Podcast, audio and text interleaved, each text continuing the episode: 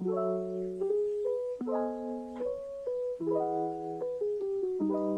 selamat datang di podcast aku.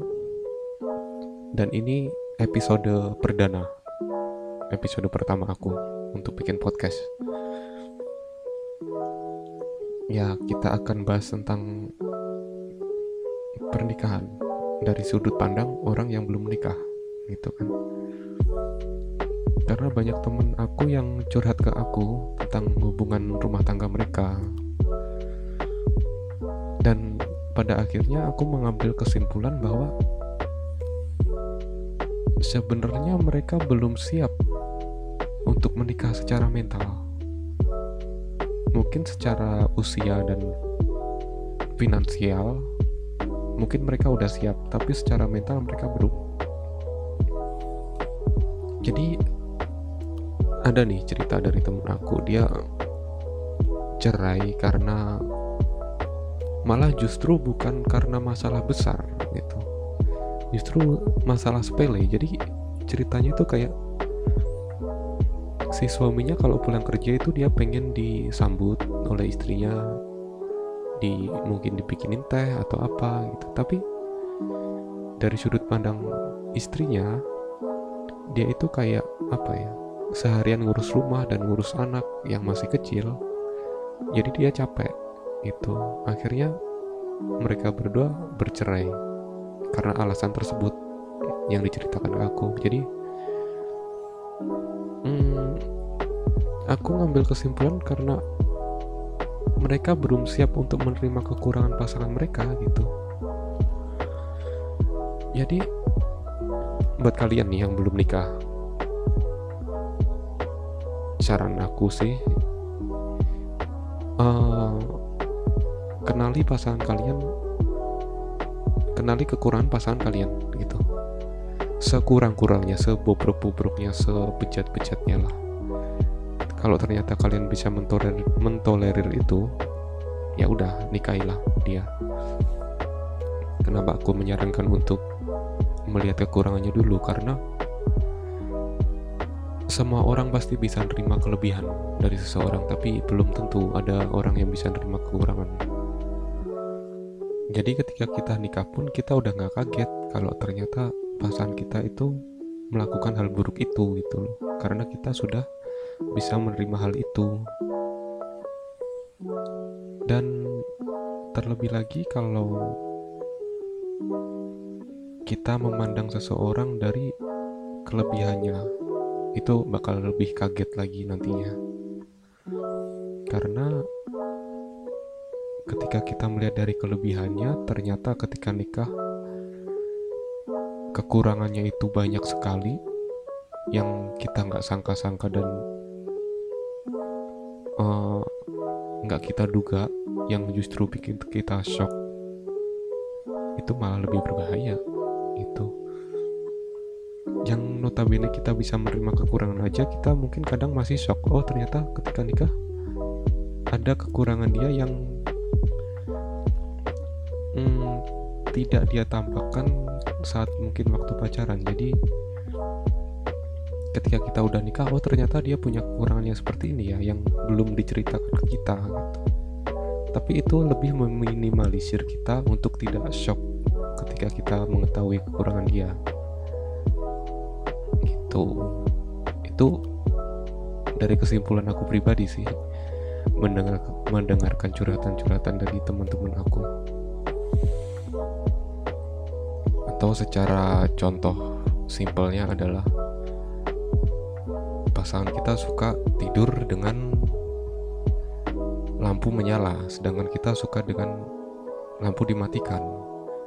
Itu kan kita nggak akan tahu ketika kita belum pernah hmm, menjalani hidup dengan dia gitu. Tapi ketika kita udah menjalani hidup dengan dia mungkin ada sesuatu hal-hal yang sepele itu yang ternyata kita tidak cocok gitu tidak sama. Yang satu suka pakai kipas angin yang satu enggak. Ya kalau hal-hal sepele seperti itu pasti ada gitu. Yang paling penting adalah bukan hal prinsip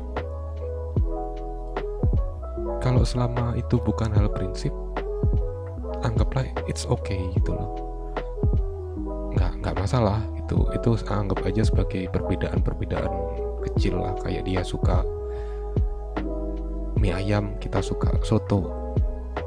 Jadi ya biasa aja. Tapi kalau masalah udah prinsip ya itu beda lagi. Jadi kalau memang cari pasangan tentukan prinsipnya juga sama dengan kita dan kita mengetahui segala kekurangan dia jadi kita lebih enak nanti ke depannya jalannya gitu. Dan apa ya ada lagi yang berpendapat kalau bukan berpendapat sih aku melihat pola orang-orang itu adalah kalau menikah itu berarti udah kelar gitu udah udah udah tujuan terakhir itu kayak misalnya nikah itu adalah tujuan yang terakhir kalau udah nikah ya udah gitu loh. Padahal nggak gitu juga karena kalau kita menjadikan pernikahan itu sebagai tujuan akhir maka kita nggak tahu mau ngapain lagi kan setelah nikah. Apalagi yang dituju cuman tentang seks itu malah lebih berbahaya. Jadi ketika mereka udah melakukan seks dan mereka udah bosan ya udah.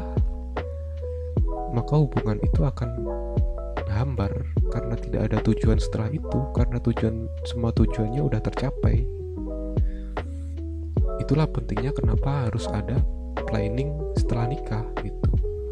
Apa yang kalian tuju bersama setelah itu misalkan secara gampangnya kalian harus bikin rumah bersama untuk keluarga kalian.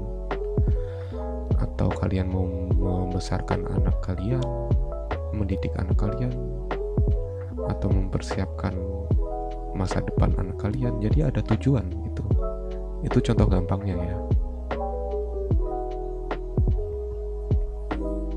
Dan buat aku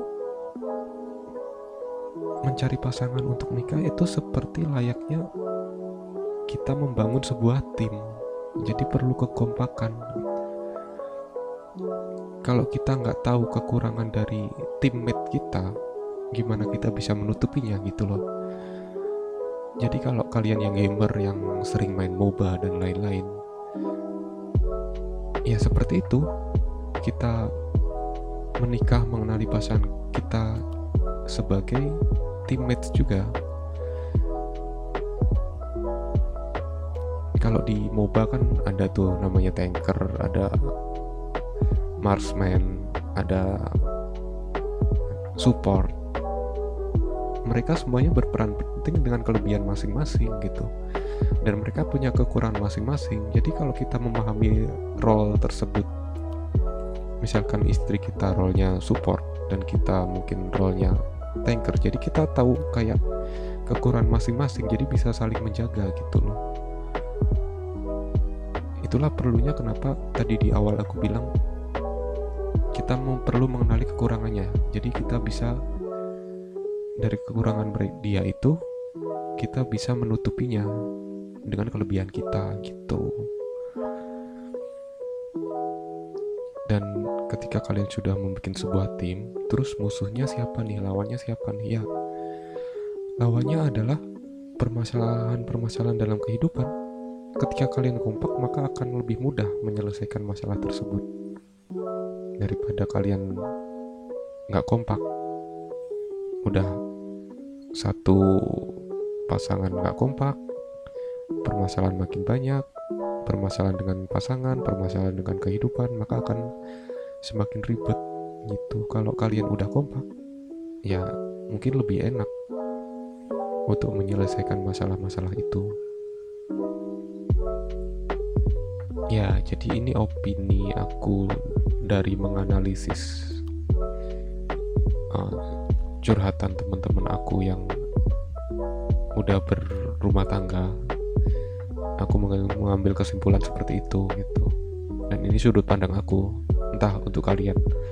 Tapi semoga ini bisa menjadi manfaat buat kita untuk ke depannya. Jangan sampai kita salah pilih pasangan So, jika kalian ada kritik, saran, dan masukan atau mau gabung di podcast ini, kalian bisa search at Wikanusa entah di Instagram atau Twitter atau Facebook.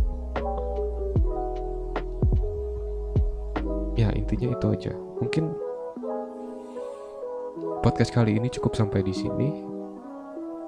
Kita bakal ketemu di next podcast jika kalian ada ide atau uh, untuk podcast selanjutnya silahkan dikirim ke Edwikanusa oke okay? see you semuanya